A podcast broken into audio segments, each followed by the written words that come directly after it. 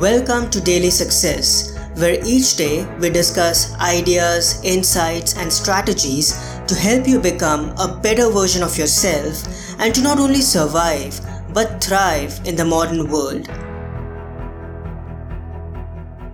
Merry Christmas, everyone! Today, on this special occasion, I'd like to share a beautiful and inspiring Christmas story with all of you. Here's how it goes. The year was 1939. The Great Depression was waning, and a manager at Montgomery Ward in Chicago decided that the store should create its own children's book for the annual holiday promotion. The boss tapped Robert L. May, an ad man for the store, to take a crack at a story. May was a hit at holiday parties for his way with limericks and parodies, but May didn't see himself as a winner. He had always felt like a bit of an outcast, and at 35, he felt he was far from reaching his potential, pounding out catalog copy instead of writing the great American novel as he had always dreamed he would. He came back with the story of an underdog, red-nosed reindeer who was in the right place at the right time, just when Santa needed a reindeer with exceptional skills. Can't you come up with anything better? The boss asked, according to a May's 1975 telling in a story published in the Gettysburg Times. But Bob May believed in the story. He got his friend in the art department to draw up some sketches and together they convinced the boss. Months into the project, May's wife died from cancer. May became a widower and a single father. His boss offered to take the reindeer project off his plate, but May refused. I needed Rudolph now more than ever, he later wrote.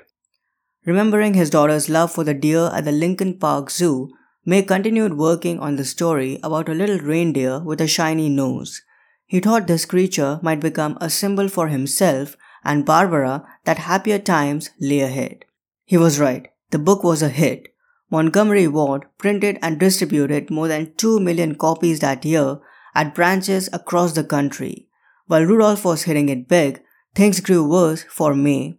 He was living on a copywriter's salary and spent years buried in debt from his wife's medical bills. After World War II, Montgomery Ward's then CEO, Sewell Avery, for reasons that aren't exactly clear, gave May the rights to Rudolph. According to his daughter, the boss never thought Rudolph had potential as more than a holiday promotion. But who knows, maybe it was an unprecedented gesture of kindness.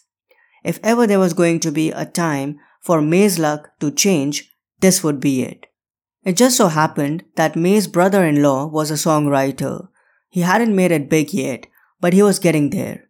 May talked him into writing a song about Rudolph. That song was picked up by none other than the singing cowboy Gene Autry. It sold more than 25 million copies and paved the way for the classic Rankin Bass stop animation film. Thanks to Rudolph, who as they say went down in history, Bob May's family was taken care of financially through the end of his life and beyond. He always delighted in being the man who introduced the oddball reindeer and his triumphant tale to the world. The symbol of hope and optimism that Bob May created for himself and his daughter during those dark times so long ago kept on returning to bless him again and again. And May learned the lesson, just like his dear friend Rudolph, that being different isn't so bad. In fact, being different can be a blessing. May the magic of Christmas fill every corner of your heart and home with joy and love, now and always. Wishing all of you a Merry Christmas.